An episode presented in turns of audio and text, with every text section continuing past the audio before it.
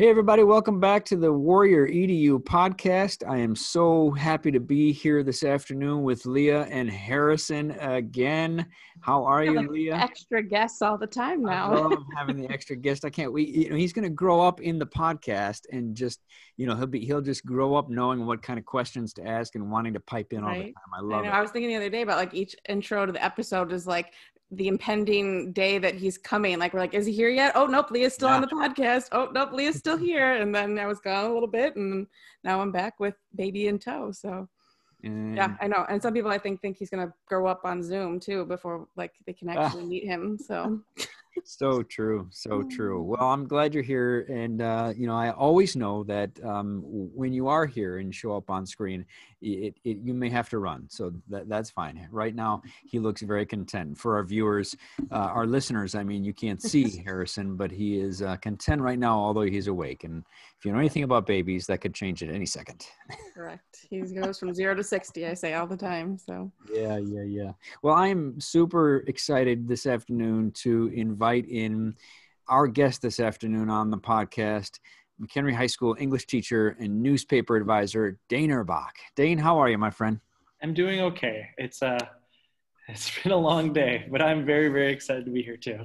A long day, yeah. I think that every teacher can um, understand and really feel that, especially on a Friday during a pandemic. Yeah, well, and like you know, today is a due date for um, this really. So in addition to like spending a, a cleanup day, uh, like with career research papers, which some of them are like ten pages and stuff, um, I'm now fielding hundred questions too about how do we turn it in? What are we supposed to do? And you know, like. So it's just been a long one, but I'm excited. I'm happy. I'm ready to ready to talk with you guys for sure.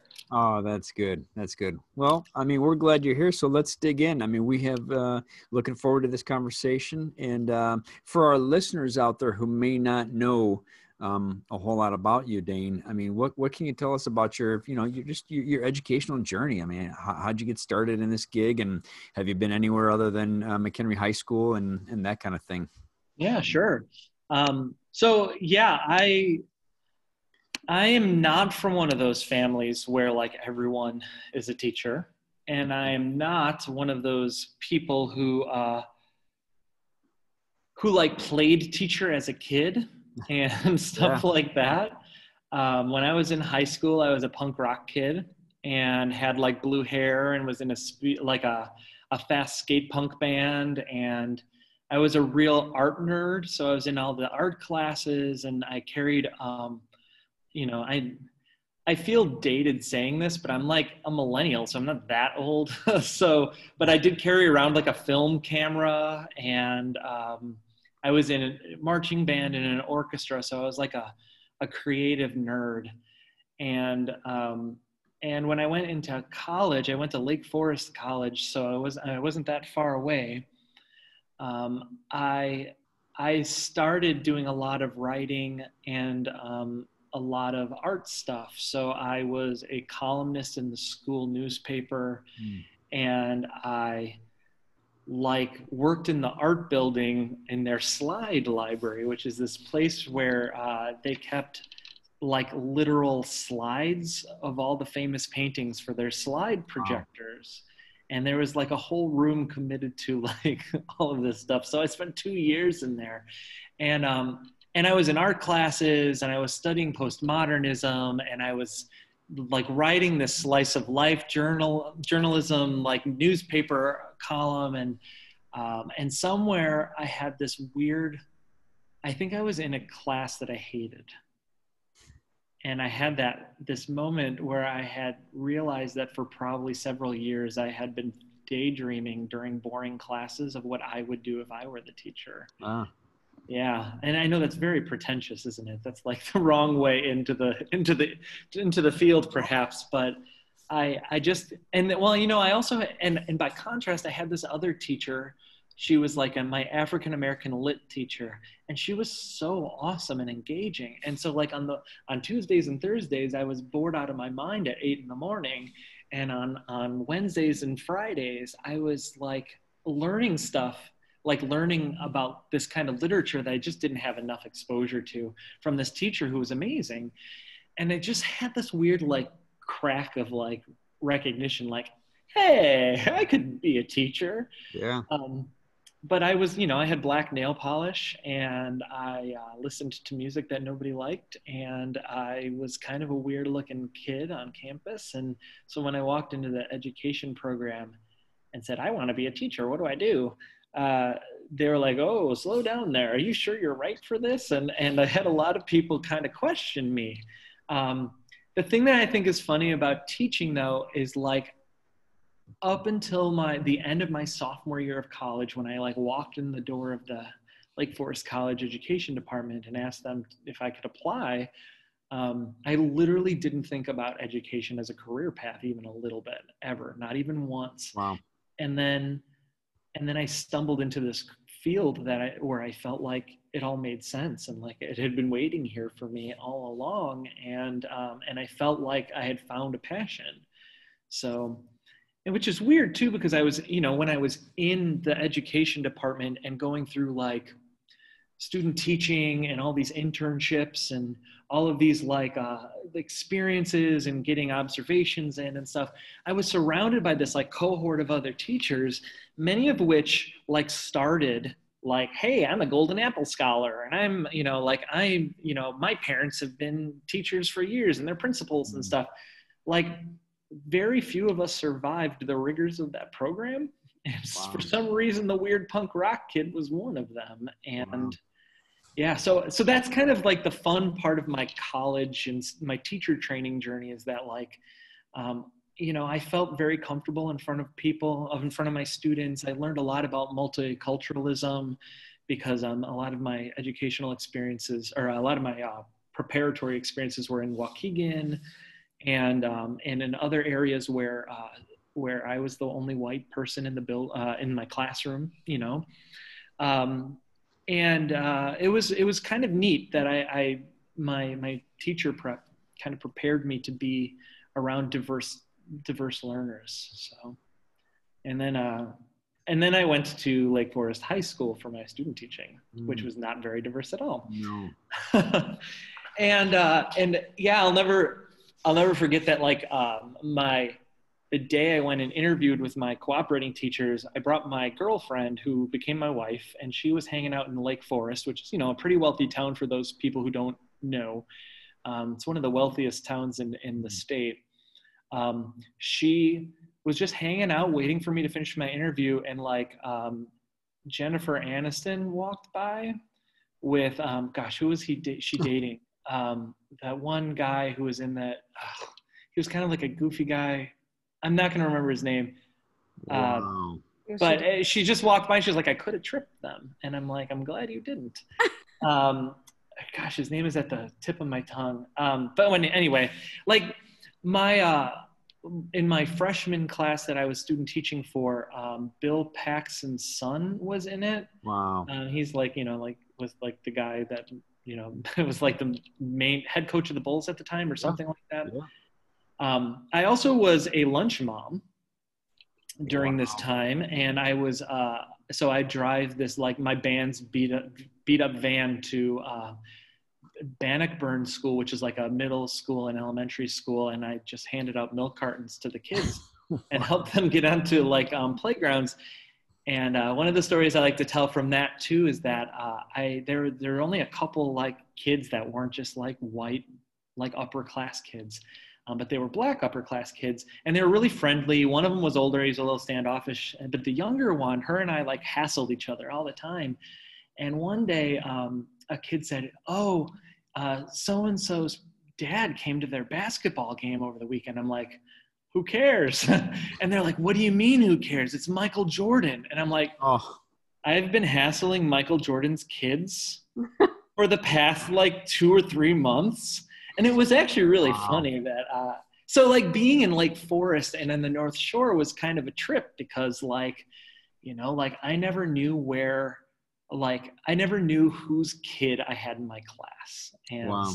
Talk about some like, you know, high pressure parent phone calls. right. Oh, thank goodness I never like I was so early in my experience, I never had to deal with them too. So it was uh it was good. Um, so yeah, um, you know, if I'm talking too much, sorry, I'm getting good, too into any of this no, stuff. I love it. All right, great. Curious. Um, right after college, I started teaching at um, at Highland Park High School, which is just the neighboring city to Lake Forest, and, and it was definitely one of those like, oh no, we need a teacher, and it's and it's midway through August. Can we hire someone like a week before the school year starts? And so that's how I got my first job, and it was part time teaching, and I taught freshmen Mm-hmm. And um, and it was really great. I loved being in Highland Park at at that school. Um, they do a lot of really neat things there, like they have an arts week where they invite all of these different like creative people from all over the world, but really in the surrounding community to come in.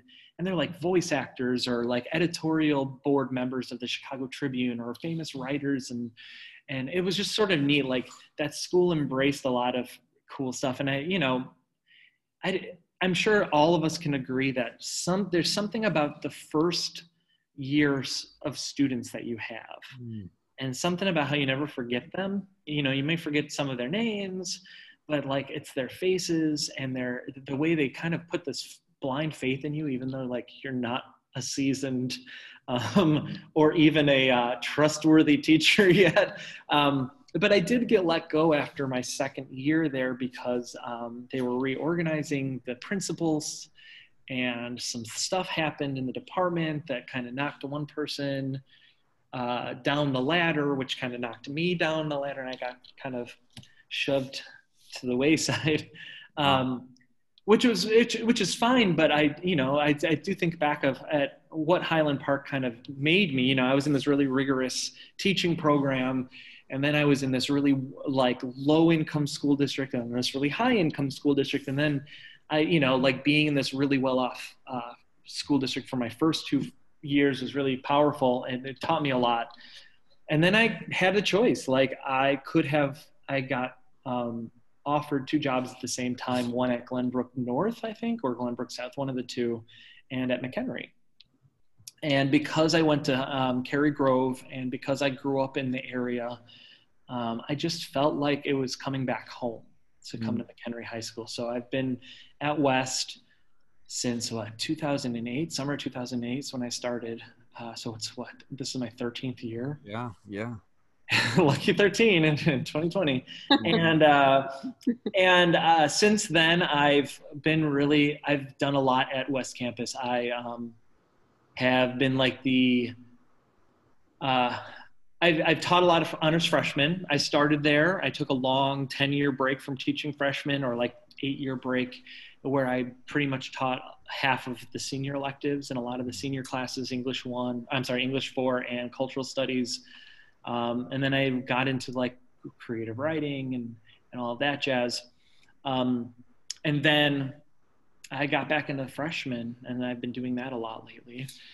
And uh, I somewhere, I think it was my second or third year, they sort of said, "Hey, you know how to use Adobe and InDesign? You get the yearbook." So I did the yearbook for a decade, where I helped make it a, um, a, a best in state award-winning program. And then uh, I was passed the newspaper last year, and uh, so that's been kind of my, my one of my passion projects and uh, here at the school as well. So that's that's kind of the short and long version. And the only little thing I'll add to all that is that in the summer I uh, I teach at a gifted and talented program mm. at Northwestern University. So I try, I started that in college. I was a TA for the the program um, in like 2005 and 2006, and then um, I got hired there. And I think it was like my sixth or seventh summer, just this last summer. I teach creative writing to middle schoolers and um, and I uh, teach fan fiction. Wow.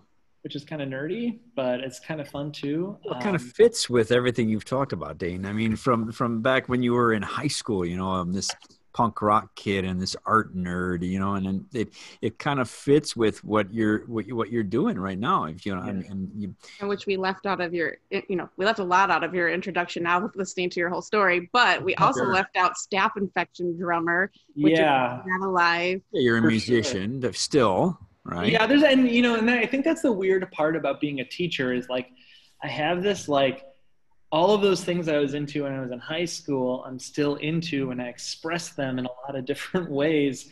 uh, but they're all really like compartmentalized and apart from being a teacher because like I don't want to like like when I when I was in a regular band, like the last thing I wanted to tell my students was, "Hey, we're playing a show this weekend. You should come out and mm. see us," because that's very weird. And yet somehow they'd find out and still come and see us. Yeah, yeah. Um, and the last, you know, I run a record label, which is a like a little passion side project thing that I have, and I work with a lot of bands all across the country. And the last thing I want to tell them is, "Hey, go buy one of my records." you yeah. know, like, like these are things that are so like you know ingrained into who I am, and yet I don't really work it into who I am as a teacher either because they're just they're different parts of who I yeah, am. Yeah, yeah. I want to get into perfection is a good like merging of the two though, you know, like where they can come. We ask them to come see a show at Battle of the Bands, you know. Yeah, and it's a place where I get to be. Um, I get to, you know, when I was in high school, I felt like I had all of these passions that um, because I was a weirdo kid, like never came to the forefront. And very few people, very few of my teachers ever knew about it. And um, I feel like Staph Infection is the best example. You know, being a part of an all-teacher band um, that plays maybe even if it's just once a school year, right? It becomes this sort of like way for me to to cross the streams in that Ghostbusters kind of way, and uh, for my students to see that I'm, I'm more than just like I mean, now I'm more than just a box on their computer screen. You know what I mean? So. Yeah, I mean, I remember one time a kid told me that they thought it was weird that they imagined me brushing my teeth like a normal person, and I was like, "Well, I'm, aren't you glad I brushed my teeth?" Like, but, but, they don't see us as like real people. Like, right, right. My teacher slept at school when I was in elementary school, and then so i think when they see Staph infection performing i think it's like wait they know how to like do something besides teach too and i think you're you do a lot of things outside of your teaching job too dane so it's awesome yeah. Well, I think they'd be surprised, you know, I, I think it's really critical to to bring up. Um, you, you brought up a whole bunch there that I just really I really love, and if we had more time, I'd love to unpack some of that. But you know, I think it's really critical for for for listeners to hear that you know how you as you put it stumbled into this field like you you didn't you didn't it, it sounds like you didn't really know what you wanted to do.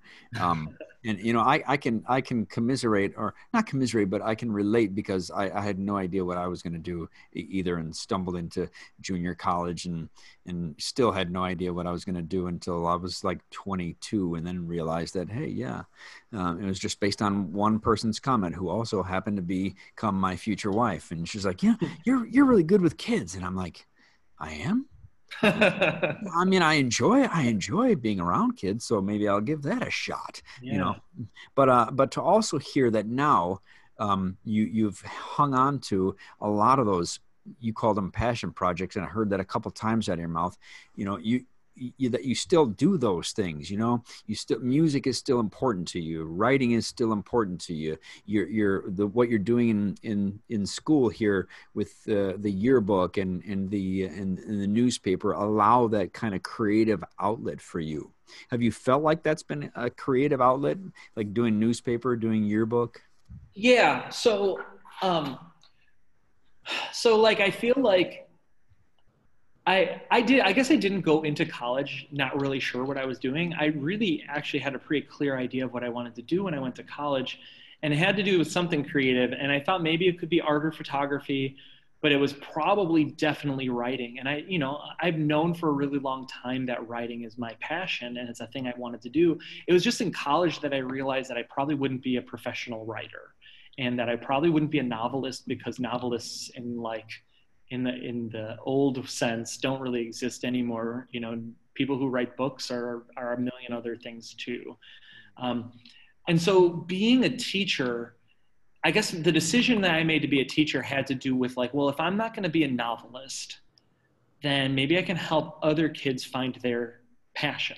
Maybe I can help them find their thing. Like maybe they would come into my classroom and they would um, learn to love literature or they'd learn to be, become passionate reporters, or they'd learn to love politics, or they, you know, they'd learn to that um, that there's more to being, um, you know, being in an English class than just reading. Maybe there's the writing side, or maybe it's bringing stories to life in a movie you know like i just i guess i think of all this stuff mm. and i think that's like kind of the backbone of who i am as a teacher is that i want to inspire other kids to kind of follow the things that they love to do and to discover or or just like that little spark of something i'll give you a quick example um, i have this freshman who so far has just been another square on the screen, right? And there's I've got 30 in each of my classes. That's yeah. a lot of screens. I can't I have to flip back and forth between them all, all Zoom meeting.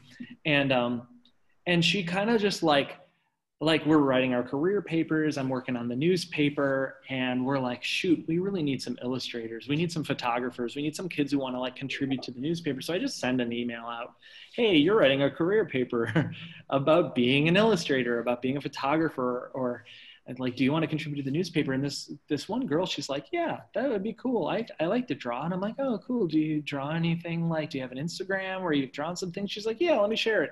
And she shares it and i'm oh my gosh Hmm. She's amazing. She's like an incredible artist. And she so far has just been a quiet kid who's just been listening and paying attention in mm. class, not a kid who's been on my radar because she's not a kid who needs help all the time and hasn't been struggling. And um, so she's drawn like two or three things for the newspaper already. Now we haven't published all of them yet, but we got to publish like her little bio earlier this week with her drawing mm. and that she whipped up out of nowhere. And it was just like, it was the very definition of how like I hope that through the newspaper and through a little bit of encouragement from a teacher who cares, like she can like like draw for Cartoon Network or she can like mm. draw the cover of you know Atlant- the Atlantic, right? Or something really cool like that. I think that would be so awesome if like if some of her passion started in my classroom. Wow. Reflecting on what you're saying here and talking about your passions and thinking about when you introduced yourself and you're like, I wasn't one of those people that like knew I wanted to be a teacher and like, you know, right. played teacher when I was little. And I think that sometimes some of the best teachers didn't know going you know forward that they when they were young they wanted to be teachers but they had a huge passion and then when you're able to share that passion in your classroom i think that that is like you know one of the hallmarks of a great teacher whether you knew you want to be a teacher or not then when you do come to that realization if you have that huge passion that you love. I mean, that was kind of how I was. I really loved learning about science and the human body and thought it was so cool. And I thought being a doctor would be a great way to, you know, do that. But then I soon realized that that wasn't what I wanted to do and it wasn't successful path for me. And I came to a point where I was like, hmm, what should I do? And it was being a TA for one of my classes that really got me excited about teaching and sharing that. And so I feel like hopefully that passion is why I love teaching. And it wasn't that I had a passion for teaching necessarily that I realized at first. It was I had a passion for something else that then I mm. wanted to share with people. And that's where my passion for teaching came. Yeah. And I think it's critical what you said too, Dane, through a little bit of encouragement and, and, and the, the right push from a caring teacher, you know, that, that, that kid is going to go on and do something great. And you think about that, it's such, just such a powerful statement. All, I mean, everybody who's ever done something great has probably been as a result at least a little bit from the, the encouragement of a teacher. Who cares right? The power the, the power of a teacher is a, is a power unlike any other and it will, it will continue to be that way no, no matter what no matter what.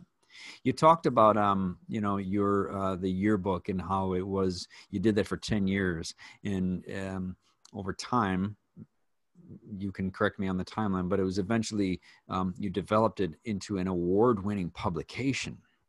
So, so I'm curious what your goals are for the newspaper.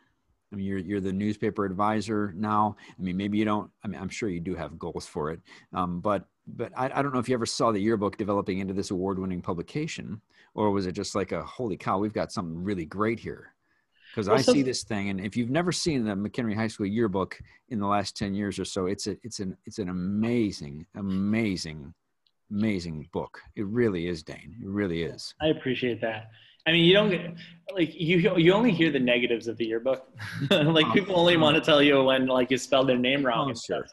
It's nice to hear the good things sometimes too. And Mitch Stengel, who I know is on recently, yeah. uh, he's doing he's picked up where I've left off and he's brought a lot of new energy yeah, to it too. Really so but I will say the yearbook for me was easy because it was not a great yearbook when I grabbed it. Now, I don't that is I don't mean to sound like kind of mean, but like the standards of yearbook had like changed in for and for a decade uh, hadn't changed the book hadn't changed um, whereas you know like you know there was there was we somewhere along the way yearbooks became more like a magazine.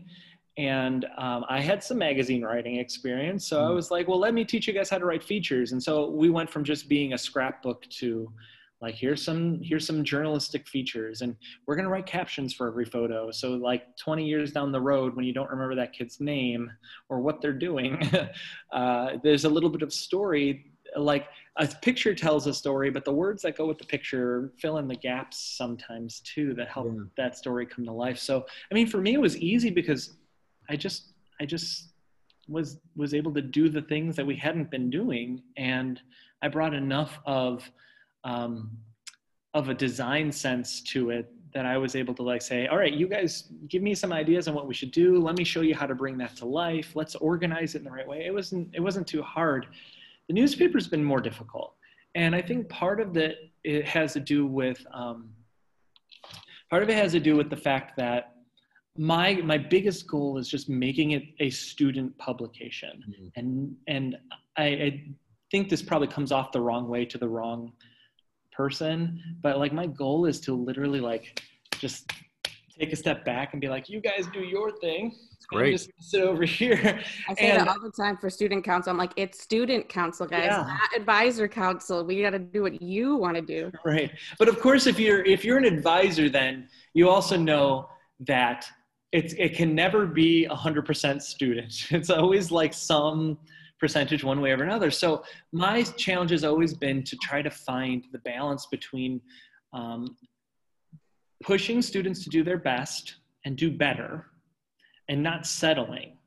And um, and then but also letting them decide when they need to push themselves and not settle. Um, and and inspiring them to create versus like creating a little bit and letting them build onto it and it's it's sort of so this is only my second year doing it and i you know i think of my second year as being a news a, a yearbook advisor and thinking oh that was not a great year. Yeah. um, but and my first year was terrible. Um, but but i guess i'm thinking like i know i've got room to grow and and my students are going to have room to grow. And you know the program has room to grow. I, we're still in a place where um, some students who are not all that interested in newspaper are being put on the newspaper staff because they have a credit they need to fill uh, and we want to get to a place where like the kids who are getting onto the newspaper staff um, are competing with each other to earn that spot because we want it to be you know something sacred and not just a place where kids go to fulfill a credit even though they've never read a newspaper article before. Um, so so to me it's really about empowering students I'll give you a real quick example too. Like when there are stories that we think are kind of like interesting stories, mm. um, when something pops out to me, I might have the knowledge of something that's going on in the school, especially now when there's no one in the school, um, and I might I might just sort of feed it to the kids and say, do you guys want to write about this? And usually they're like oh yeah this sounds interesting. And sometimes they're like no old man go back go back to where you're where you're hiding. Um, but but i do think that that's part of my job is is to get is sometimes it's just to feed them ideas and let them jam on the ideas and come up with like is plant the seed but let them do all the rest of the work to bring it out. And i want to get it to a place where my students don't need me so much Mm. And I think that's the, my biggest goal. Um, in the meantime, I have to keep myself in check because I really like being part of the newspaper and really like being engaged and having them come up with ideas. And I really like being tapped into politics and being tapped into like the events going on in the school around us. Um, sometimes it's gotten me in trouble. And and I want to, but I want, I, I, I think that's why I loved, you know, the newspaper has brought, has revitalized me as a teacher because mm. I love being part of it. Um, but I also know that I need to take a step back and that being a good teacher in this area means empowering my students and not being the powerful person in the room. So. Wow, that that's that's phenomenal. I think that's um, you know I hear that, you know, and I, I think that that that's that might be the goal for for education, right? Is to is for them not to have to need you, right? We want to push them out there and make sure that they know how to fly. You know, I love that. It's a great mentality. Dane, what uh, th- throughout your throughout your career? I mean, I'm sure you must have in, encountered at least one challenge. I mean, not everything could have been easy for you, right? Um, I've never had any yet in my career, but maybe you could share. Maybe you can share, you know, just a challenge in education and, and kind of how you dug yourself out of that, or maybe you're going through something right now that's a challenge and you're you're trying to work that out. I mean, what what would that be if we if we asked you that? Yeah, I'll, I actually was thinking about this, and so I'll come up. I, I came up with a couple examples. I'll try to be concise with them. Um, the first one was when I was not a teacher yet. Mm. Um, which I know sounds, you know, it's like not right the right exact answer, but it was really difficult when I um, started my very first teaching experience, um, which was an internship. It technically, technically wasn't student teaching. It was like a practicum or something like that. And um, I had mentioned they they brought. It was important for uh, Lake Forest College to give student uh, give prospective teachers like a uh, multicultural experience, a diverse experience in the classroom. So I was in Waukegan in a middle school there. Um, and the best part about that was uh, that the challenge was not the students, is what I should say. Although there was all kinds of interesting stories that came out of it. Like, like I had a gang member in my classroom who like because I was pushing him and trying to help him, he, he kind of started to like me. And one time he like held out his hand and I was like, all right. And like, we like, he started like twisting my hand into their gang handshake. And I was like, no, no, no, no, no, no. And all of the kids in the class were like, don't, do you want to get him killed? Don't do that. And I was like, what's going on right now?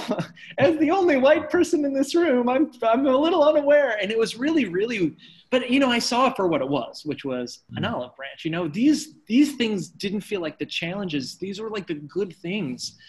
The challenge was my um, was my cooperating teacher. Mm. uh, let me rephrase that. Um, my cooperating teacher was pretty good. Um, the challenge was my my professor and the other grown-ups around me. Yeah. okay? Because um, I think they had decided that I was uh, the weird guy with the long black like heavy metal hair and the black nail polish, and um, he just wasn't right for teaching. Mm. And so, so I felt like though I was succeeding with my students, and though I was connecting with my students, and though I did feel like they were learning, um, like my cooperating teacher was like, teach them poetry. I always hate that unit. They never learn anything. So it's like, I'm going to do this. And I do feel like they learned. I used music, I used music they liked to teach different poetic terms and literary devices and stuff. But I kept I kept hitting the roadblock I kept hitting was my cooperating teacher who felt like I wasn't doing it right and I couldn't understand it. And what this taught me was that it was all about feedback, right? How am I supposed to become a better teacher and succeed when I don't understand what I'm doing wrong? and when when the feedback I'm getting is all negative, it feels it felt like it was meant to make me drive me out of the profession instead of lean further into the profession, which of course um, I had learned to like teaching, unfortunately. And so it drove me deeper into it. You know, I, I had a lot of really bad days not because of my students, they were the ones that brought me up, but because of the grown-ups that were like, that were trying to make me feel like I wasn't right for the profession and that my assessments weren't good. I wasn't, um, I was, oh, one of the things that, uh, one of the bits of feedback that I carry with me all the time is, um, is they, I was told that I'm not an entertainer and that I'm their teacher. And so I needed to stop trying so hard to be funny mm. and I needed to s- stop trying so hard. And like, I needed to get a little more serious. And, you know, if, if you, if any of my students would tell you that I'm kind of act, I'm, I'm, I try to be a little funny, but I'm not like, uh, I, I don't want to say I'm funny, right? But my students laugh a lot in my classroom. Um, they they would also tell you I talk a lot, and of course that was the feedback I was given from my my um, professor too. Is like stop talking and make more room for them. Of course I was making room for them, but I needed to make more room, you know. And these are all really important things that I learned, but I I kind of resented that feedback. Like you're not the, you're not there to entertain them, Dane. You're there to teach them. And I kind of couldn't help but realize that part of my teaching approach was to entertain them too. And it was just it came became who I was, and I and it it took me years to realize it. To I carried that feedback around for so long. It took me years to realize that like, and being engaging them was part of the job and if I couldn't entertain them a little bit, I could never teach them. Wow. And that, so that was, it, but you know, I'm certain somebody out there is listening and is like, no, you, your job is to teach and not to entertain. But this is just who I became as a teacher is, is somebody that was there to make them laugh and make them think and make them think through their laughter sometimes. And, you know, yeah. things like that. Um, so that was one of like the biggest challenges is like, it, it became, um, it shaped who I became as a teacher, yeah. you know. The other challenge though that I'd like to share, and I'm, I'm a little hesitant to share this one because it's very recent. Uh, but last year I had a terrible year. And I, I, and part of my year last year it was because the, of the, of the newspaper, mm. um, which I just talked about as part of is revitalizing my passion for teaching.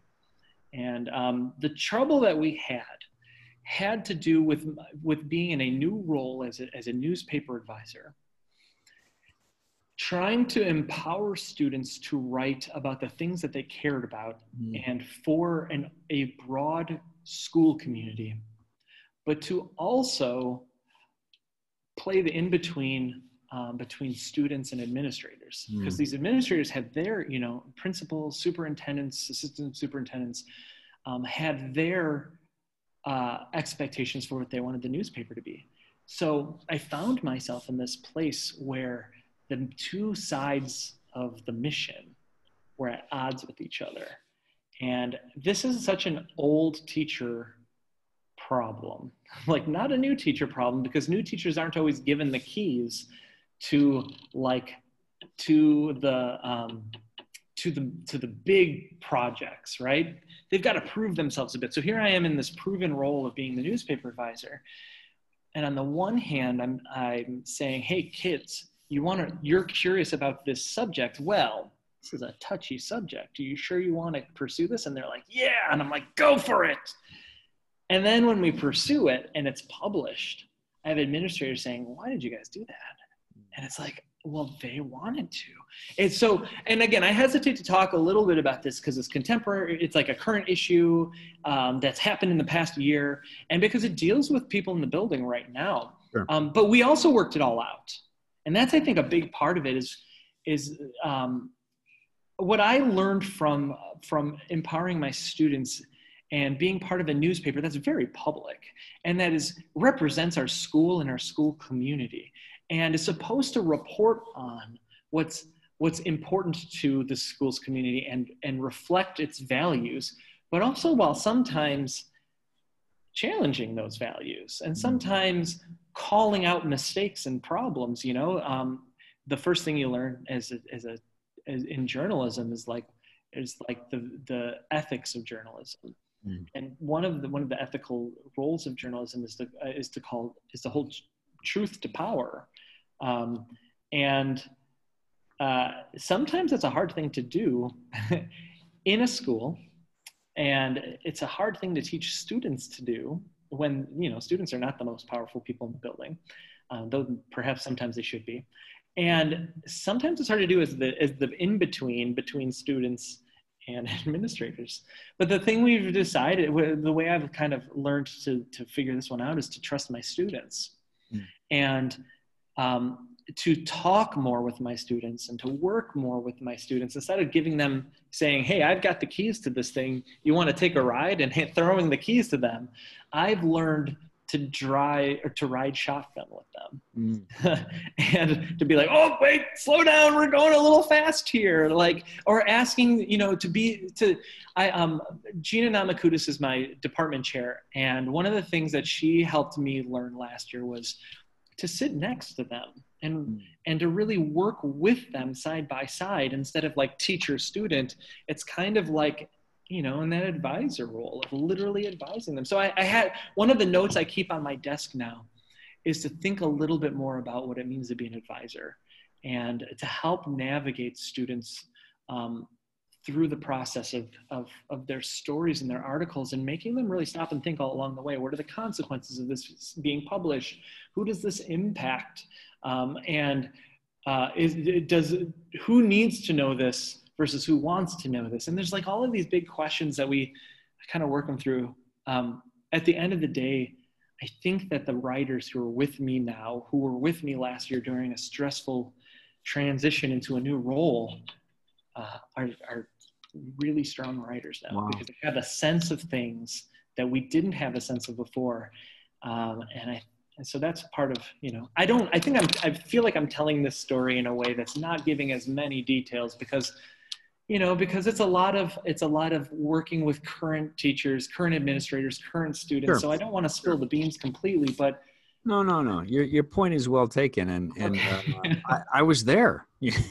right, right, right. I think one of the examples maybe you're talking about was even with you know student council and stuff, and we worked it out. And I think yeah. what was great about it was you know because it, it was just talking about homecoming and things like that, and that there's different opinions about homecoming and how that goes. And it gave my student council president the opportunity to write a letter to the editor, something sure. that like they never heard of and never had thought about doing and it made it like a, a conversation and it made it you know open people's eyes up to other viewpoints out there and i think it put the it was a good example of how like you and i talked kind of behind the scenes but then we let our students yeah. take the reins and and advocate for themselves and advocate for each other and their club or whatever and right. and i think it was a cool you know in the in the moment it was high stress and i'm sure both of us felt that too but i think it was a good example of like how to work it out and how to responsibly and maturely have a conversation about something that people have different opinions upon yeah so. and you know i think what you're talking about too is really really cool you know being a newspaper advisor i had no idea because being a yearbook advisor wasn't quite the same level of stress until the very end of the year but being a newspaper advisor feels like constant stress when when my students want to like write an article about a subject matter that's a little bit you know that that could ruffle feathers um, the process of walking them through it is a little stressful because they don't you don't want to you don't want to ruffle their feathers right? But then when they're like we're going to do it anyway it's like okay so now we're walking them through it in a place where it's going to ruffle maybe someone else's feathers. And but here's the thing that i love um, and leah this is I, you're reminding me of this because though that was a, that was one of the first stressful things that we had to deal with as a staff, but it wasn't, it definitely wasn't the most stressful, but, um, but what the, the answer, which is to me keeps becoming the answer is to empower the students. Like, oh, you're not happy with this? Let's write about it. And let's, let's use the student newspaper as a forum to, to let students um, speak their piece, right? To and uh, and I loved too, like Leah. I think you and I might have shared. We might have emailed each other back and forth once or twice, and, and that's all it took, because the grown-ups should stay. I mean, it's hard to say the grown-ups should stay out of it because the grown-ups have to be the advice, you know, like the guide on the side, right? Sure. But uh, but the best stuff happens when this when the grown-ups stay out of it and let the students like give it a shot learn from their mistakes try again um, hone their their skills and abilities as they go. Um, i think the thing that stinks about a newspaper is that students need to make a mistake publicly. And yeah, yeah. Um, and, and it's our job you know i've had a million conversations like this it's my job to incubate that a little bit. You know we don't want them to literally like embarrass themselves and embarrass the school and embarrass the publication right? But we also like it's okay to let them make a mistake see how the public responds and then say oh we got to do this differently and that is part of the education process of a student publication um, but it's also that's where the stress comes from. I, I, love that. I, I, love that. You said so much that's so meaningful. And Lee and I have had many conversations about empowering students, and you and you said one thing that really stood out to me that I firmly believe that that we should we we need to be able to do that more. Uh, the students make up the main, I mean, the most the most uh, of the population of this of this of any school community, right? It's the students who make up the most number. They're they're the they're the highest number, and so we should be asking them. We should be encouraging them. You said we should be there they should be in in, the, in a newspaper sense challenging values. Hold truth to power. And i i totally agree with that. We are the guides on the side who have to while they're formulating um, in their teenage years we have to we have to teach them how to do that. And, and it's it's and what you're doing is is exactly that. I also want to make a point of saying um, to your other example that isn't it funny that it, it's usually not the students who are the challenge? Yeah I mean, so you know, I've I've worked I worked in I've worked in Round Lake, Dane, similar in to a degree to Waukegan. I worked there for ten years, and it was usually not the kids, although they come from some very rough and challenging uh, home environments, and and we we can work with that. um, it's sometimes the adults who are the obstacle to to the to getting um, the, to the challenge solved. Yeah, and and you know the thing too is like like students carry their own problems, right? And and there are a hundred problems to solve regarding students that students bring to the table every day. They're just, I think you put it perfectly. Like we can handle those. Like we're professionals. We can handle them. It's when you throw, um, you know, it's and it's grown-ups always have a child's best, or they think they have their child's best interest in mind, and but the thing that is is hard is when there's sometimes conflicting interests mm-hmm. about what's best for a child. Um, the thing though is that i do like about this profession is that despite the grown-ups being the challenge there are also the places sometimes like we learn incrementally from the kids but sometimes my biggest wake-up calls have been working with other teachers other administrators especially with parents right? Um, we learn a lot by working together and and so those challenges are challenges but they're sure. but they are but they are challenges. Those are the biggest challenges that i've learned from over the years. Sure. Absolutely. And uh and the good news is like you said they um things were worked out and i, I think that's the mm-hmm. beauty of uh of uh working in in this district and hopefully our, our for our listeners your your districts as well that that you can work those problems out because they're usually adult problems. So dane one last question for you as we wrap up here. Um, it's a big one but it's simple. What are you hopeful for? So i had this weird thing pop into my brain like probably two hours ago mm. um, and uh, I don't quite remember what provoked it, but I was thinking about what it would be like to watch my students walk into my classroom for the first time this school year. And and I realized how happy like how genuinely happy I will feel and how like I'll be like I'll be playing like the game where I'm to be like playing like i'm so excited. Oh my gosh you're all to be in class. And I'm like oh it's so crazy to see you for the first time ever in real life. You know And i'd be like hyping that up a little bit. But then i had this sort of realization that like i wouldn't really be hyping it up that much. Like my excitement to see my students in person this year will be very genuine. And it's such a weird realization.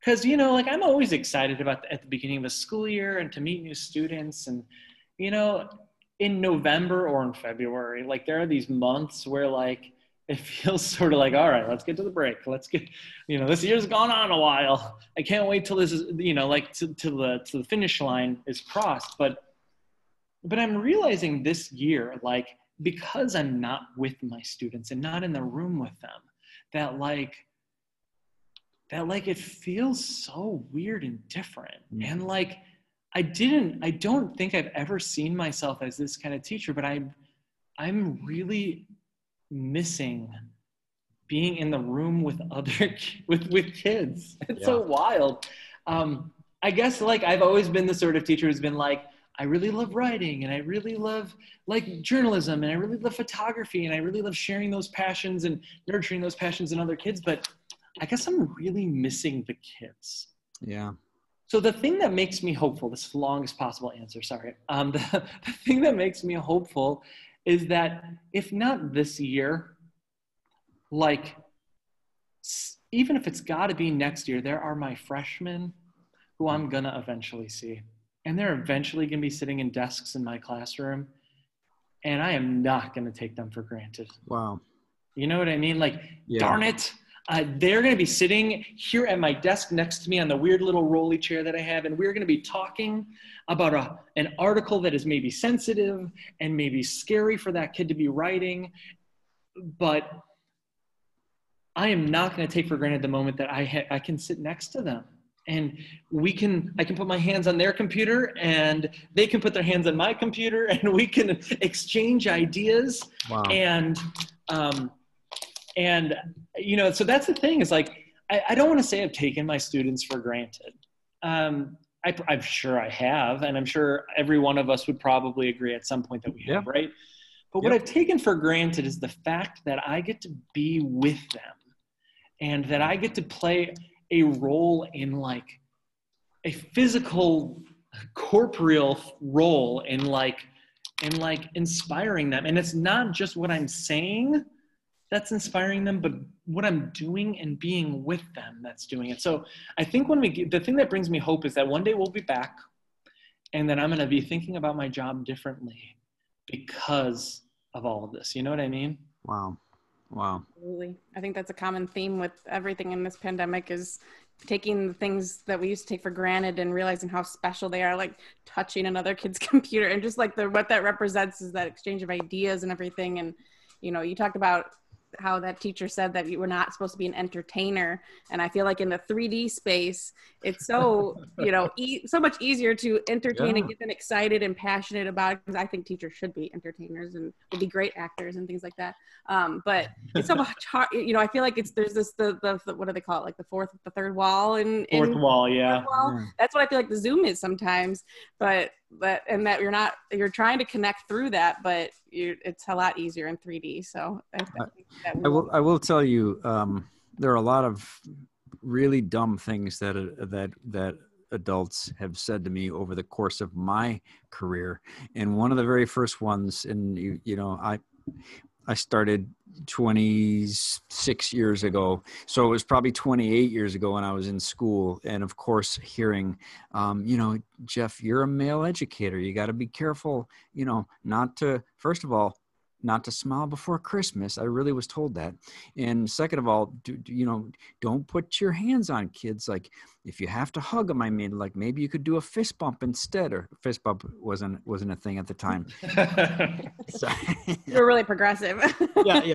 Um, you know, a high five or a handshake, or or maybe do a side hug or something. But I'll tell you what, I, I'm a hugger and it has never been more apparent to me what I've missed the most and that is just if a kid needs a hug I've said this, you know, I've been an elementary principal, middle school principal, high school principal. If a kid needs a hug, I, am giving you a hug. Watch out. and uh, I, have taken, I've, I, I agree with you, Dane. It's not like that we've taken them for granted on, on purpose, but you know, I'll be thinking about my job differently too. Yeah, I mean, I'm just going to be thinking about like I'm going to be standing up in front of kids, and I'm going to catch myself next year or the year after, just like mid sentence, just be like, I'm glad you're here. Yeah. yeah. And I've always felt that about my students, but I'm going to feel it more. Like, I'm glad that you, we are in a place where we can exchange ideas and where we can collaborate and we don't feel like we have to hide behind a yeah. mute button where I can hear you laughing or where I can hear, I can hear your, your, your thoughts as they're coming to you instead of it being filtered through a mute button or a, you know a chat yeah. i just i'm excited about that and i think that um, you know I, re- I heard a, a, you know i'm a newsy guy and I, I, saw an article that said something like one quarter of all teachers are reconsidering their jobs because of the pandemic mm. and that's a powerful number but i'm not one of them not once i mean it's been harder but like i could not imagine like if anything this pandemic is making me want to hold on longer and be the first in line for a vaccine, even though I'm deathly afraid of needles. And, you know, like, it just makes me want to, like, it just makes me, just so bring it a little bit full circle. When, when my, when I feel like, like student teaching or like being in my my internship in Waukegan, where my teacher was just like trying to. It just felt like my professors didn't want me to be a teacher because I was weird looking, because I was like a weird punk rock kid. Wow. And um, in those times where I did, I definitely just felt the vibe like maybe they didn't want me to be a teacher. Maybe they didn't feel like I had what it takes and that I couldn't do it. It just made me want to lean in. Yeah. And I feel like the pandemic's causing Yeah. the same thing. You know, like I shouldn't want to be a teacher right now, but boy, I'm more excited about what ha- what's to come because of the pandemic. Well, we are so glad you do, Dane, and so glad to hear that you are not one of those teachers who are thinking about uh, leaving the profession. Uh, we need more teachers like you, and uh, what a great way to end uh, the the podcast today to hear your hopeful story. And uh, I appreciate that. So I appreciate you asking me to come on. I'm Yeah. I'm pretty excited about being here. So that's so that's so great. So um, from Leah and I both, and the Warrior EDU podcast, thank you so much, Dane. We'll be in touch. Have a great afternoon. Have a great weekend. Leah Harrison, great to see you both. Good to see you too, Jeff. He made it through. He made it. He's asleep now. Good job, Harrison. All right, everybody. Thanks again. We'll